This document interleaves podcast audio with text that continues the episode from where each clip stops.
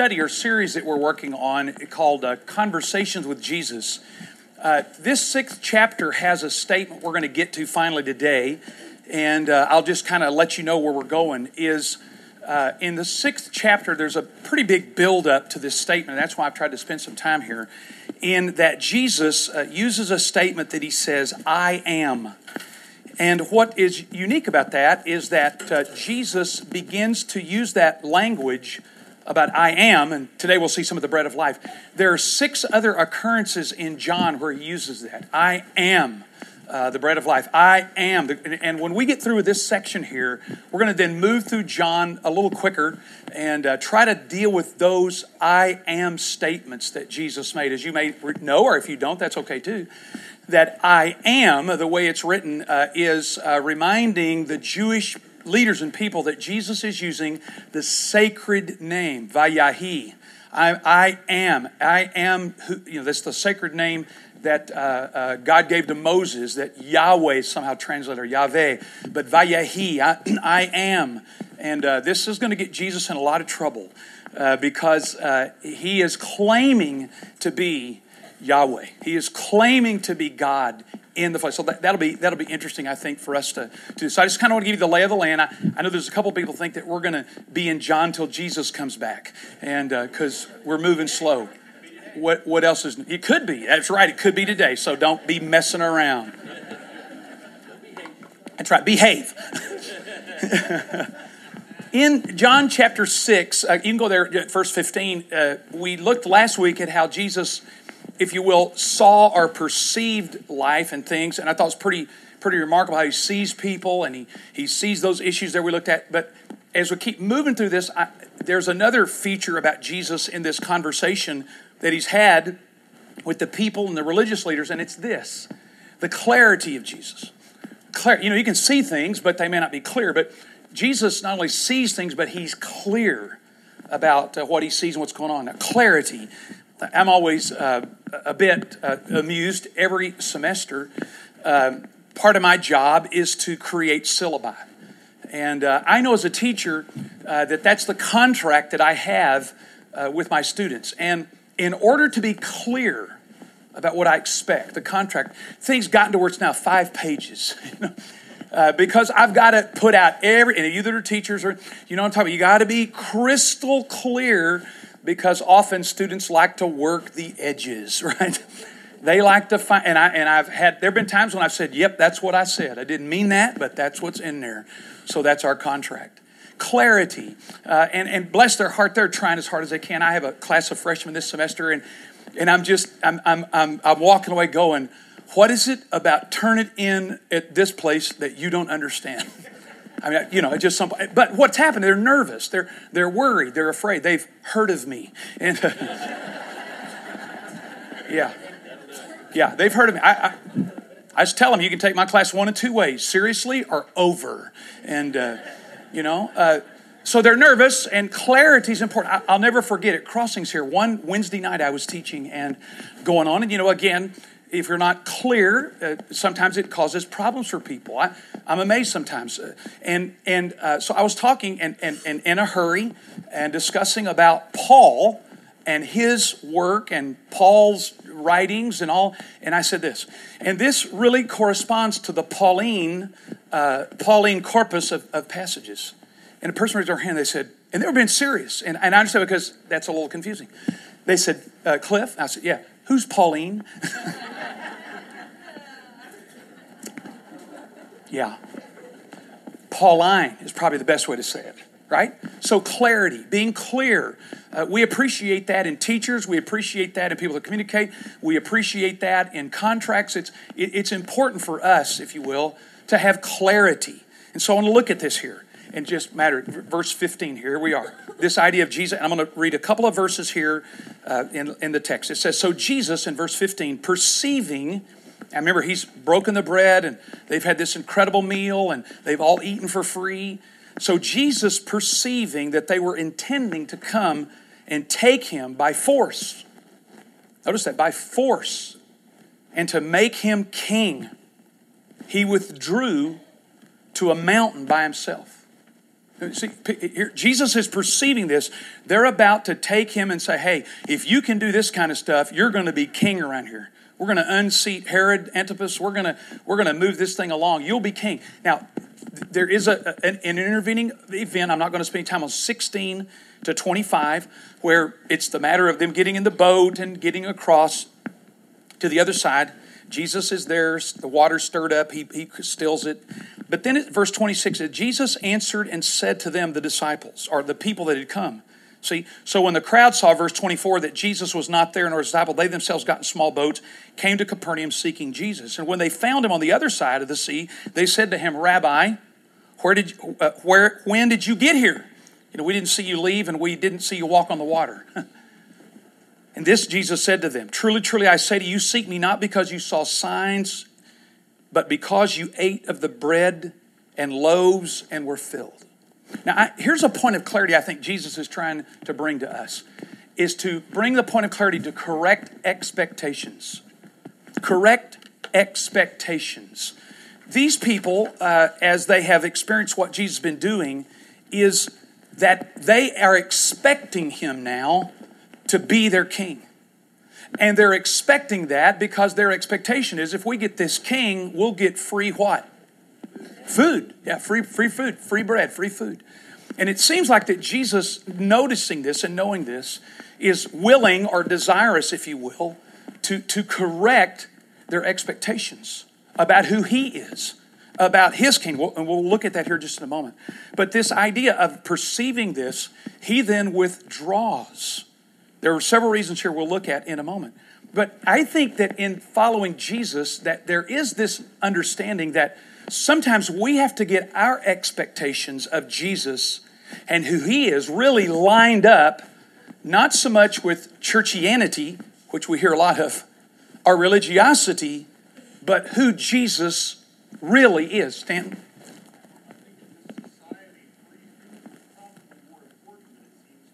Probably so, yeah, for the sake of recording that. Free food probably was a little more important uh, because the, the, the, the, lifestyle and the ability for resources, you bet. It was a good deal. Hey, I wouldn't mind it today. right? So, yeah, but you're right. I think it meant a great deal more in that time because subsistence was basically the life that everyone lived. Yeah. But how about our expectations of Jesus? Here they expect him to be their king. And so the expectations that Jesus is trying to correct, we have them. We, we, most of life, I would say, for many of us, is that we have a certain set of expectations. And when those don't happen, life really gets to be a problem, doesn't it? We begin to ask, why did this happen to me? Why did God let this? Well, again, we need to kind of back up and say, what was your expectation? What, what, what was your expectation of life in this matter? These people expect him or want him, if you will, to be a king. I, I, when I was thinking about this, I thought about the way we see Jesus. Now, just look along here. Uh, here's some pictures of the way that Jesus has been perceived throughout the centuries. This is a, a picture of an African Jesus. This is members of the Coptic Church in northern Africa. This is thought to be perhaps the oldest uh, picture uh, ever uh, or in circulation of Jesus that they perceived. Him. These people did not see him; they didn't, you know, have a photo of him. I'll show you the actual photo of Jesus here in a minute. But uh, yeah, we'll we'll we'll recognize him. You know, it's interesting, isn't it? Isn't it? I mean, how that uh, you know that people uh, when they think about Jesus, how they see him. The Coptic Church saw him, if you will, it's okay, as like them. He, he was an African. He, he, he was uh, like, I mean, we, we know he wasn't from, from Sweden, okay? But, uh, but this idea of this, this is what Jesus looked like to, this is a more of a Renaissance uh, view of Jesus. Uh, he looks uh, sort of uh, the blue eyes, a little blonde hair, and this is the one that everybody thinks, you know, this is the, the European Jesus you know, if you ever watch the news and thought that, Megyn Kelly got in real big trouble when she said that Jesus and Santa Claus were white guys. You may hear that? Maybe you're maybe you're maybe you're not uh, hearing that, but but really, I mean, a national anchor said, "Yeah, Jesus is a white guy," and uh, just like Santa Claus, I thought, "Oh my good." I mean, I, either well, I won't say that, but but there's a picture of him, and you know, sort of the the Max von Sydow look, if y'all remember that, you know, the King of Kings, where he looks a hole right through you, you know, when you look at him. And then uh, this is uh, found in, a, in, a, in a, a, church in Europe, and Jesus has got blonde hair. Didn't know if you knew that or not. Uh, kind of had blonde hair. And then, of course, we know this is the actual picture of Jesus. I don't know why anybody's messing around. You know. You know, it's interesting. This is the Sallman, S A L L M A N, and the church or denomination, we're, we're, a group of the Church of God of Anderson, Indiana. They own the copyrights to that picture. And it's on file in Anderson in a hermetically sealed jar. No, not really. Marty, when he went to college up there. Uh, but you know, it's, it's how we see Jesus. It, how do we see him? I mean, I don't think there's anything wrong with believing that Jesus is like us. I mean, we know he was Jewish. We know he came from the Middle East, darker skin, olive colored. Uh, you know, we, we, know he didn't look like, uh, you know, some Western European person. But I think we get these, if you will, it's, it's a little frightening, if you will, sometimes to go on the internet to read about how people, the expectations and thoughts they have about Jesus. I mean, it's frightening. I, I saw a site, I don't recommend it. It's the Anglo Saxon Jesus. And you might get the drift of where they're going. You know, I mean, this, this is crazy stuff how people have these expectations that he's going to be this way or that way. Now, there are two things here, I think, if I've got it right, uh, and I'm, I'm way ahead of myself. Uh, let me ask you to consider there are two expectations that Jesus is dealing with. Number one, about his kingdom. About his kingdom. Now, you don't have a blank there, you can just put it on underneath A. His kingdom. One of the expectations is that these people believe that Jesus' kingdom is earthly or it's physical. Now, again, that, that's kind of understandable. If you study history, you realize that Israel has been, in a lot of ways, the battleground in the Middle East because it's the land bridge. If you understand, it, uh, is, Palestine is the land bridge between uh, Africa and Europe. You just go look at a map. It's the land bridge. I mean, armies have marched through there for millennia. Alexander, you know, uh, uh, Caesar, uh, all of these armies that, uh, you know, uh, the guy from Persia, the, Artaxerxes, all of these massive armies marching through there. Well, they were tired of it, you know. But Jesus' kingdom, he said this later in John, if you go read John uh, 18, when he said, uh, My kingdom is not of this world. Isn't it interesting how that people here, and they're like us, want Jesus to throw off the Roman rule and throw off the political oppression and throw off all this other stuff, but not deal with themselves on the inside. I think we're the same. I think we think sometimes that if we could just get everything arranged in our culture, if we could get the right government going and the right things going like that, everything could be fine. We fall right into this. When Jesus is saying, My kingdom is different than yours, it's not a physical kingdom is going to rule in. Uh, some people that have commented on this in, in John 6 15, where you know Jesus actually came to set up a kingdom. There's a whole theory that Jesus came to set up a kingdom. They rejected him. The church is the parenthesis age, and Jesus will come back. They choke on John 6 15 because Jesus knew they were about to make him a king. He saw it, he was clear on this.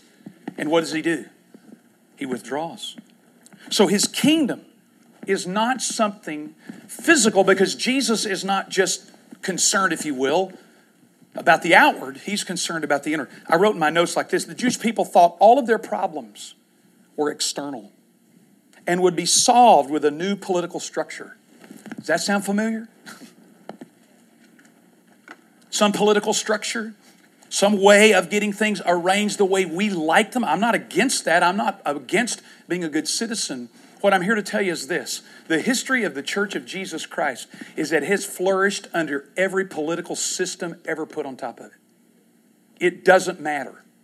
One semester, I think I may have said this, but some of you may have heard it, or you weren't asleep. Uh, one semester, I'm looking in class while I'm teaching. On this corner, I have a young man who's from China, Kim Nan.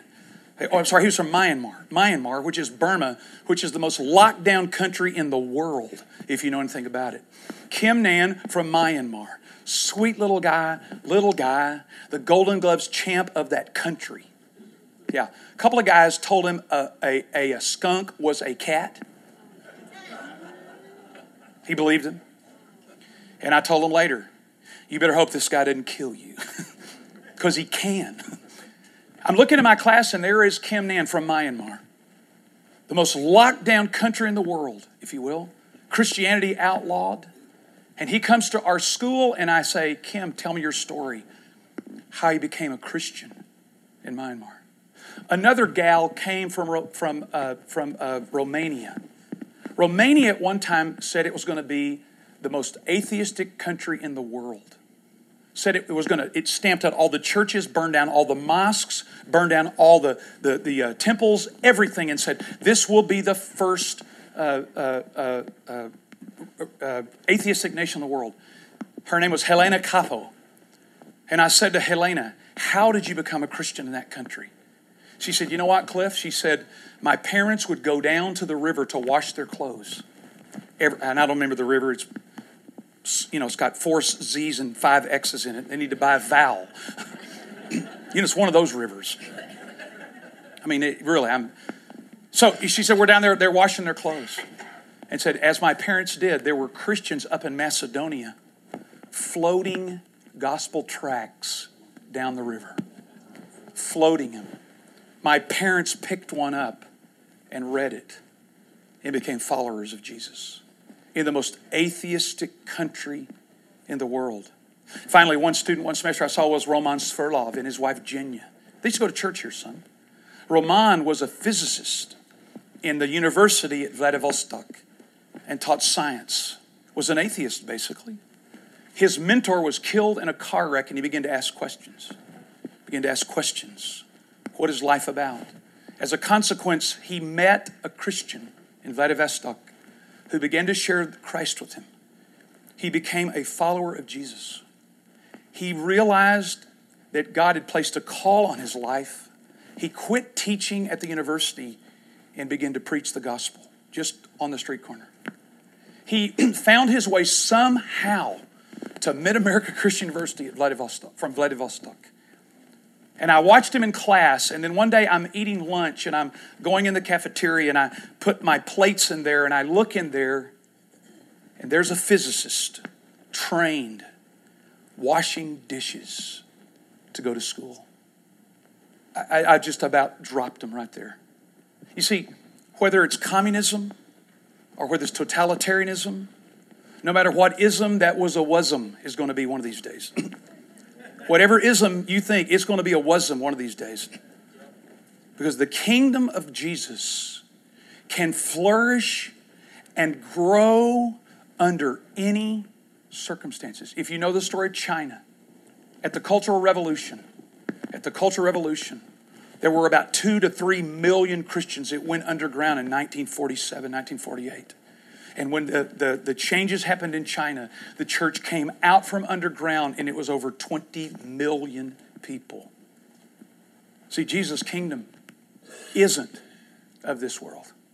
It can flourish, it can do what it needs to do under any circumstance. What I think we ought to do personally, now this is just per Cliff. Remember, the thoughts and opinions are not necessarily thoughts and opinions across the community church, it's elders or leadership. It's me. I, just think we need to place some emphasis on having faith and confidence in the gospel. That that's what's going to change people's lives. That's what's going to change our culture. I'm not against voting, I'm not against being involved politically. I'm just telling you this our work is in this kingdom called the kingdom of God. And Jesus said, It's not of this world. So when you're worrying about our country, when you're worrying, and we all are at different times, Let's think about how we can live the gospel. Let's put our attention on being followers of Jesus. Okay, that, that's the first thing. Uh, the second thing is look down at verse 26. Jesus said, You seek me not because you saw the signs and you know believe, but because you ate and were filled. I think there's another expectation that Jesus is clarifying not only his kingdom, but his being the servant of these people. Jesus made a statement in, in Luke 10 17. For the Son of Man did not come to be served, but to serve and give his life a ransom for many. But these people think that Jesus is their meal ticket. And it seems that he's saying to them, look, the only reason you're here, the only, the only reason you're here is because what you've got from me. This is a real problem, I think, at times where Jesus, we come to him because he's got things we want. We want peace, we want security, we want blessing. And a friend of mine, I heard him preach not long ago and made this statement. He said, Where the problem with this is, is, you know, Jesus said he would give us peace and joy and those kind of things. But when that becomes the end of what we want, Jesus then becomes the means. Think of that for a second. Really, what we want is joy and peace and security and like that. And Jesus just becomes the means to that. Let me tell you, if that is the way we're operating, where we're really liking and loving Jesus because he's giving us what we want and we feel better about life, if that ever stops, you may discover that you're not that interested in Jesus. I may discover that. We, we, we, we see this all the time. We, we, get, we get disappointed with Jesus whenever our real focus, our interest is what can I get from him? Does that make sense? What can I get from him? What will he get? I, I, I, the Bible is full of promises. I understand that. But it becomes whenever we think that Jesus becomes the means to our end. If those things don't happen, you'll probably want to read the book Philip Yancey wrote some years ago called Disappointment with God. Disappointment with God. I remember some years ago, uh, Becky, some of y'all know, uh, got cancer, and um, uh, we were uh, walking through that process like, like a lot of you have. And I remember in that process, uh, you know, we'd never had any big, big problems in our life, no sicknesses. You know, I'm, every day I'm one, you know, is this the day? you know, now I'm old. Um, uh, you are too, you know. Um, but but we'd never really had any problems, and we never had any real struggles. I mean, you know, I'd not been sick, and I mean, she'd had lots of problems living with me, but you know, other than that, that's it. And I remember when the doctor told us that she had cancer, it certainly hit us, and we cried and and we felt bad, like anybody would. But I remember Becky and I talking and basically understanding that one of the expectations of being a follower of Jesus is that you can't expect to miss problems. You can't. And I remember we I remember us talking and we both said this essentially. We didn't ask the question why. Why did this happen to me? We said why not? Are your expectations that you're going to get through this thing without any problems? Are your expectations that you're never going to have sorrow? Are you're never going to face disappointment? Or your kids may ne- are never going to break your heart. I mean, this is, comes back to this expectation thing that Jesus is saying. Look, you're following me just because you're getting bread. Listen, when the bread line cuts off, you're not going to follow me. This is a real dialectical tension, okay? Uh, you knew I was going to say that word. Saw it yesterday, by the way. You see, there is a strain in Scripture that teaches us to believe God for what we need and to trust Him. There's also a strain in there that suggests that even though God will provide our need, doesn't mean it's all going to be easy. Go read Hebrews 11 36 to the end, where it says that some people by faith conquered kingdoms escaped the power of the sword, conquered kingdoms. It said others, by faith, were killed. By faith, they were sewn up in animal. I, I think we've done a little bit too much marketing here at times. We don't want to tell people the truth to say, hey, some of your expectations are way out of line here.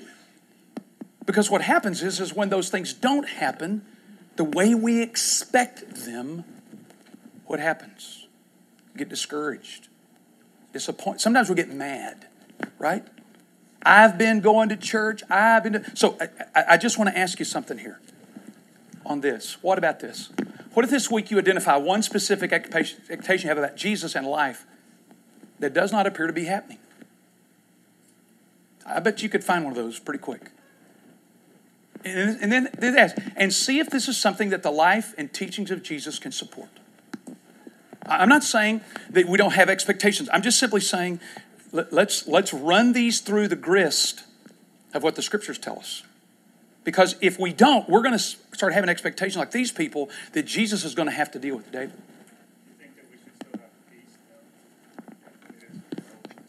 Yeah, when he's saying, should we still have peace? About what? Okay, peace that he's with us. Peace that in this situation he will never leave us or ever forsake us. Peace that in the midst of the storm we will be taken care of. How, how that mean? It doesn't mean we're going to get right. There's. A, I wish I had the picture my dad had in his office. The, the name of the picture was Peace, and it was a little bird underneath a ledge of a lighthouse where the storm was raging. I think sometimes we think peace means no storm, no trouble, no problems, no difficulty, where it's peace in the storm. What is our peace? Again, you know, Jesus is the, said, said again, remember, Jesus is not the means to the end. Jesus is the end. He's the end. That's what we're about. His presence, His care, His love for us. Is, does that make sense, Dave? I wish I could make it always happy. You know, peace is lots different than happiness. But but we're just I, I, I see over and over. I think that's why Yancey wrote that book. Disappointment with God because people get this idea that this is the way it's going to be, and then when it isn't that way, bail. Right? All right. Second thing, Jesus here in clarity. This has been amazing to me. I've, I've studied this scripture for years, but where Jesus calls people to God's work. Watch this. Verse 27, after talking about, you know, you're just here for the food. Notice this in verse 27. Do not work for the food which perishes, but leading verb is still in place. Do not work for the food which perishes, but, now the leading verb is what? Work for the food which endures to eternal life, which the Son of Man will give, and interesting, work, give, for on him the Father has set his seal. Therefore they said to him, What shall we do so that we may work the works of God? Now notice that that's plural. Underline if you have a good translation here, I think. What must we do that we may do the works of God? And look what Jesus said. Jesus said, This is the work of God, singular, that you believe in him whom he has sent. The, the interesting word plays going on here that Jesus calls, if you will, people to God's work. He said, Don't work for the food that perishes, for the things that are going away, for the things that are passing away. In other words, but work, if you will, for the food that the, that the Son will give you that is for eternal life. Let's look at that. What does the word work mean? Well, the word means to be active or exert oneself. To be active or to exert oneself. Now, you know what? When we hear the word work, because we're evangelicals and we believe in justification by faith, this work word wears us out or gets us nervous, doesn't it? Let me draw you a distinction here. Write this down if you will. I, draw, here, draw a distinction here. Dallas Willard made this brilliant distinction when he said this The New Testament c- condemns earning. The New Testament condemns earning with God, but the New Testament requires effort with God. Just hold on, just think of it. You say, well, that's, your plan. No, listen. The New Testament condemns earning that I can do enough to be good enough, to work enough, to do enough things to become acceptable to God. But what that's done is it's created incredible passivity with people. In other words, there's nothing that I do. Nothing. Nothing at all. And Willard says, no, no, that's not true. Earning is condemned, effort is required. Effort. Because Jesus says, the leading verb, do not work for the food which perishes, but work, if you will, for the food which endures to eternal life. And then he defines what the work of God is. What is the work of God here? It says it there, verse 29. To what? To believe. Let's look at that for a second. To believe. This is the work. This is the work. Does it does it does it require me to get engaged, involved, if you will?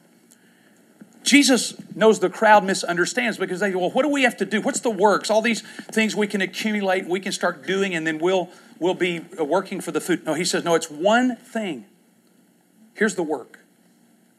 Believe. Now, what's interesting about this thought, I think, is this when he says, This is the work of God, that you believe in him whom he sent.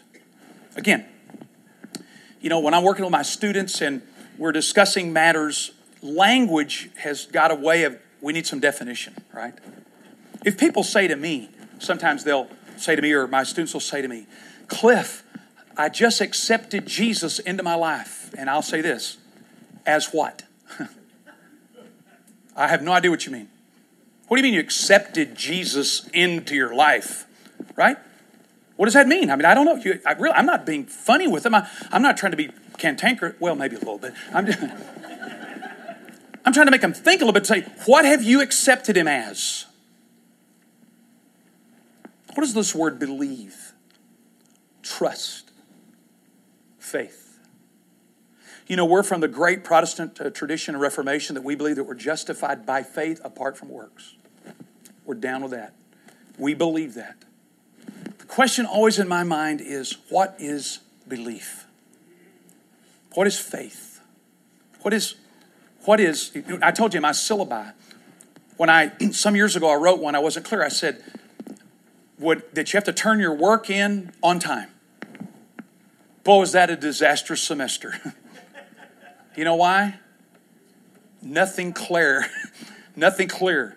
My syllabi now says your assignment is due at the beginning of class on Monday, Wednesday, Friday, whenever it's due at 8 a.m. Central Standard Time. Myron, you know what I'm talking about.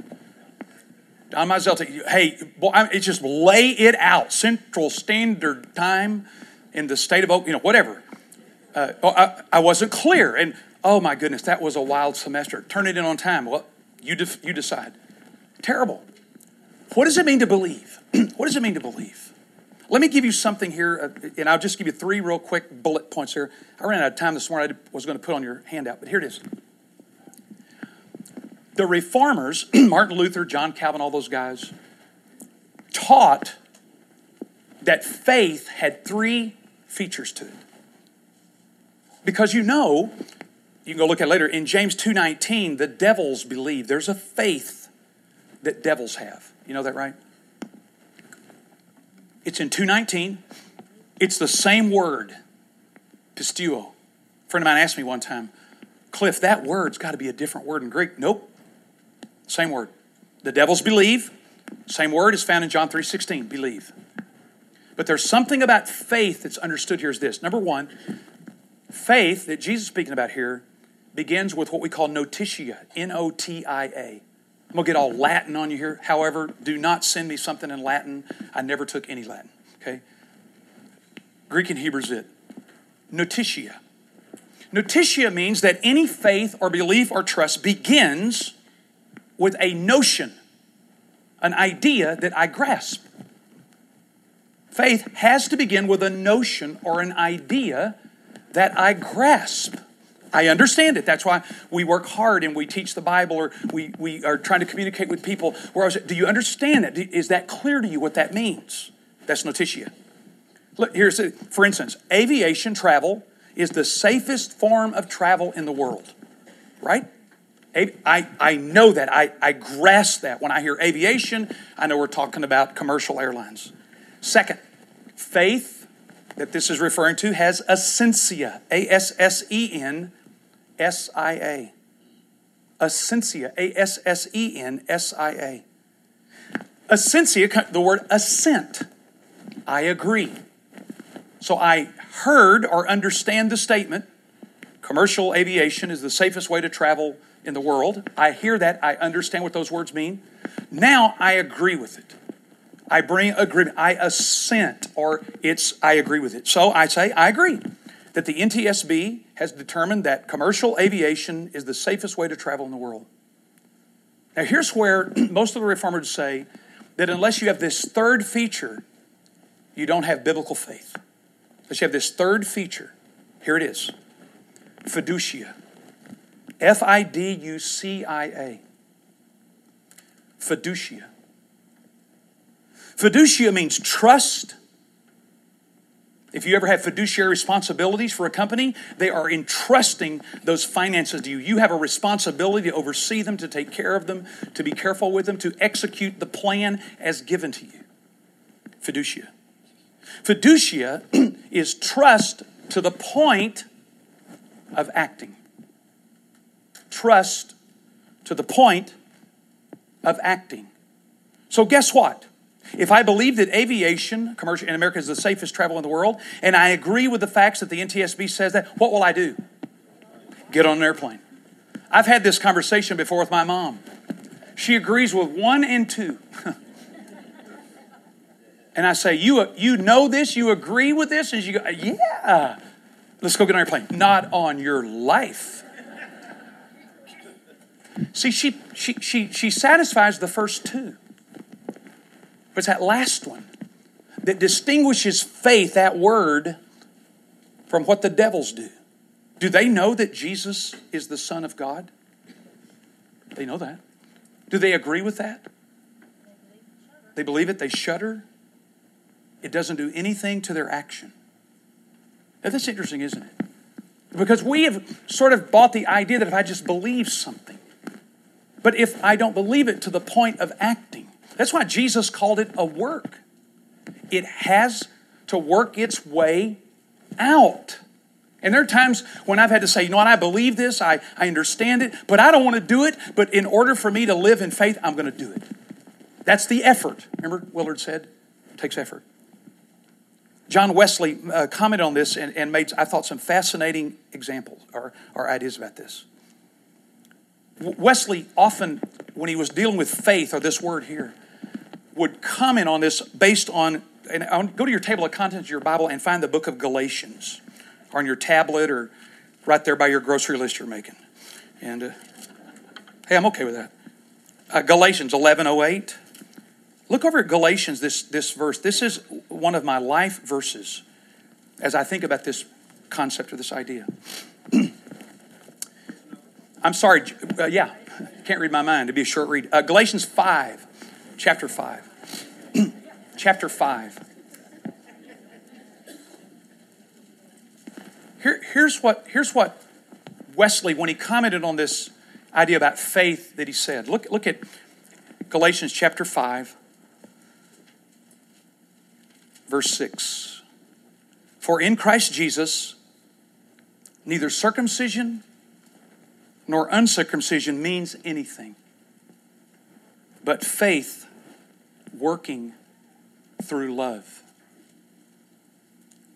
Look at that. Circumcision to mean anything, uncircumcision, uncircumcision to mean anything. What matters?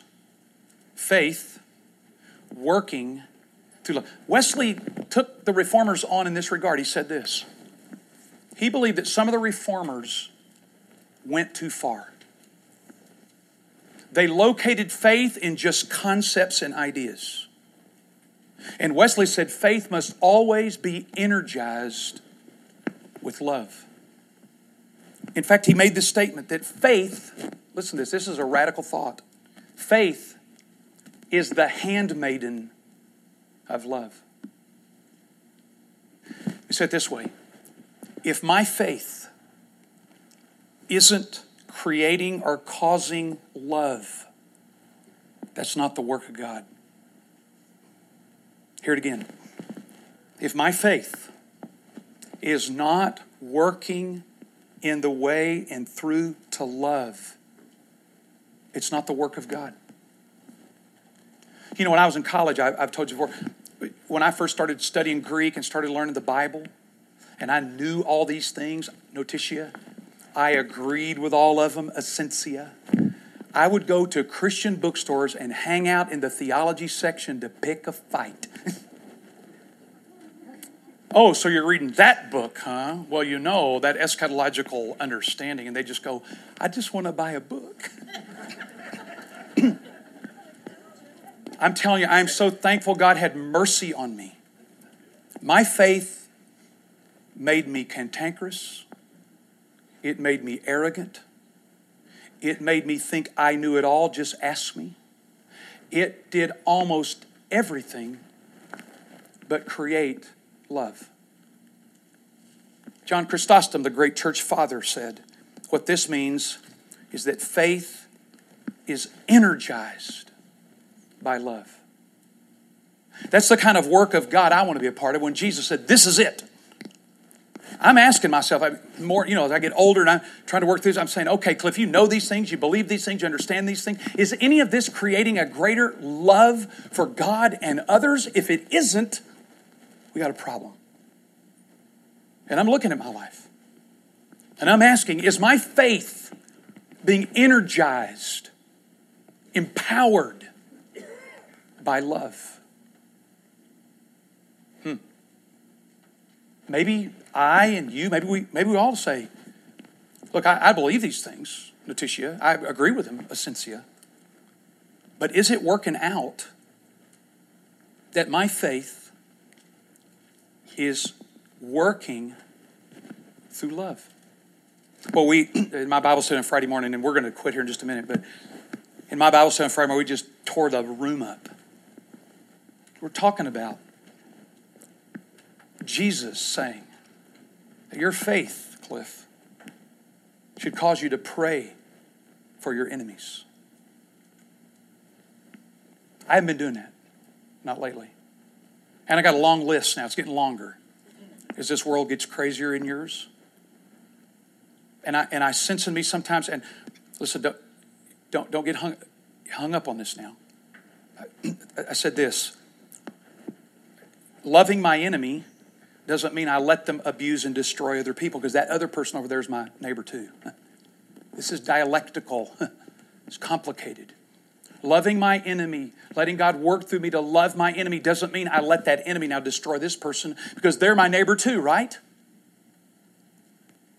But how about it? Is, is that the way we see faith as working through love? Or do we see faith as the accumulation of knowledge and information and understanding?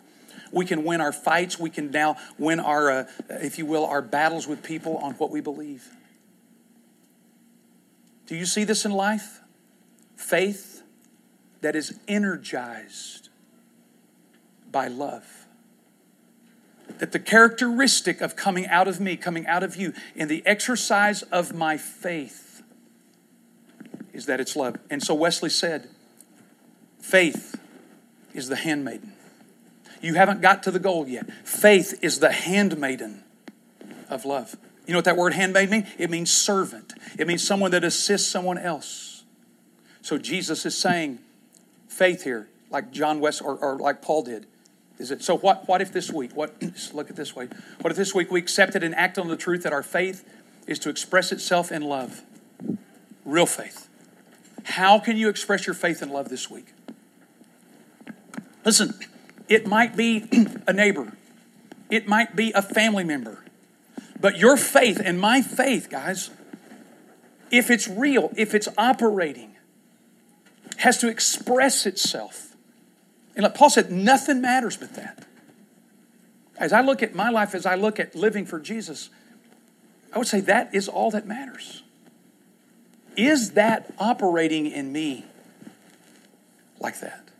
Is it energized? It would change our life. It might change our city. It might start changing our world. If we didn't see faith just as the accumulation of knowledge or information or thoughts or ideas, but laid this test on it and said, Is my faith working through love? Well, I'm not going to finish today. I know. it happens all the time. But I want you to think with me just for a minute before we go. We're going to, we're to pray. I just want you to ask yourself this Would you be willing? Would you be willing to ask Jesus to clarify your expectations? Just help you begin to work through some of those expectations you have. And then begin to say, Jesus, would you help me understand that faith my faith is to be energized by love, or nothing else matters. That's what Paul said. Nothing else matters. Let's pray. Lord Jesus, uh, these are big ideas, and uh, I pray that you'll help us. you'll help us to have the clarity that Jesus has, where he says, work the work of God. And that work, it takes effort, it takes energy, the energy of love, to allow faith to be expressed through love. Guard us from trying to earn, we know that's condemned. But remind us that there is effort. There is effort in this matter of allowing this faith to work in love. Guard us from unrealistic and unbiblical expectations and help us to place our heart and lives in your care. We know that's the safe and wonderful place to be. We pray all this in the strong name of Jesus. Amen.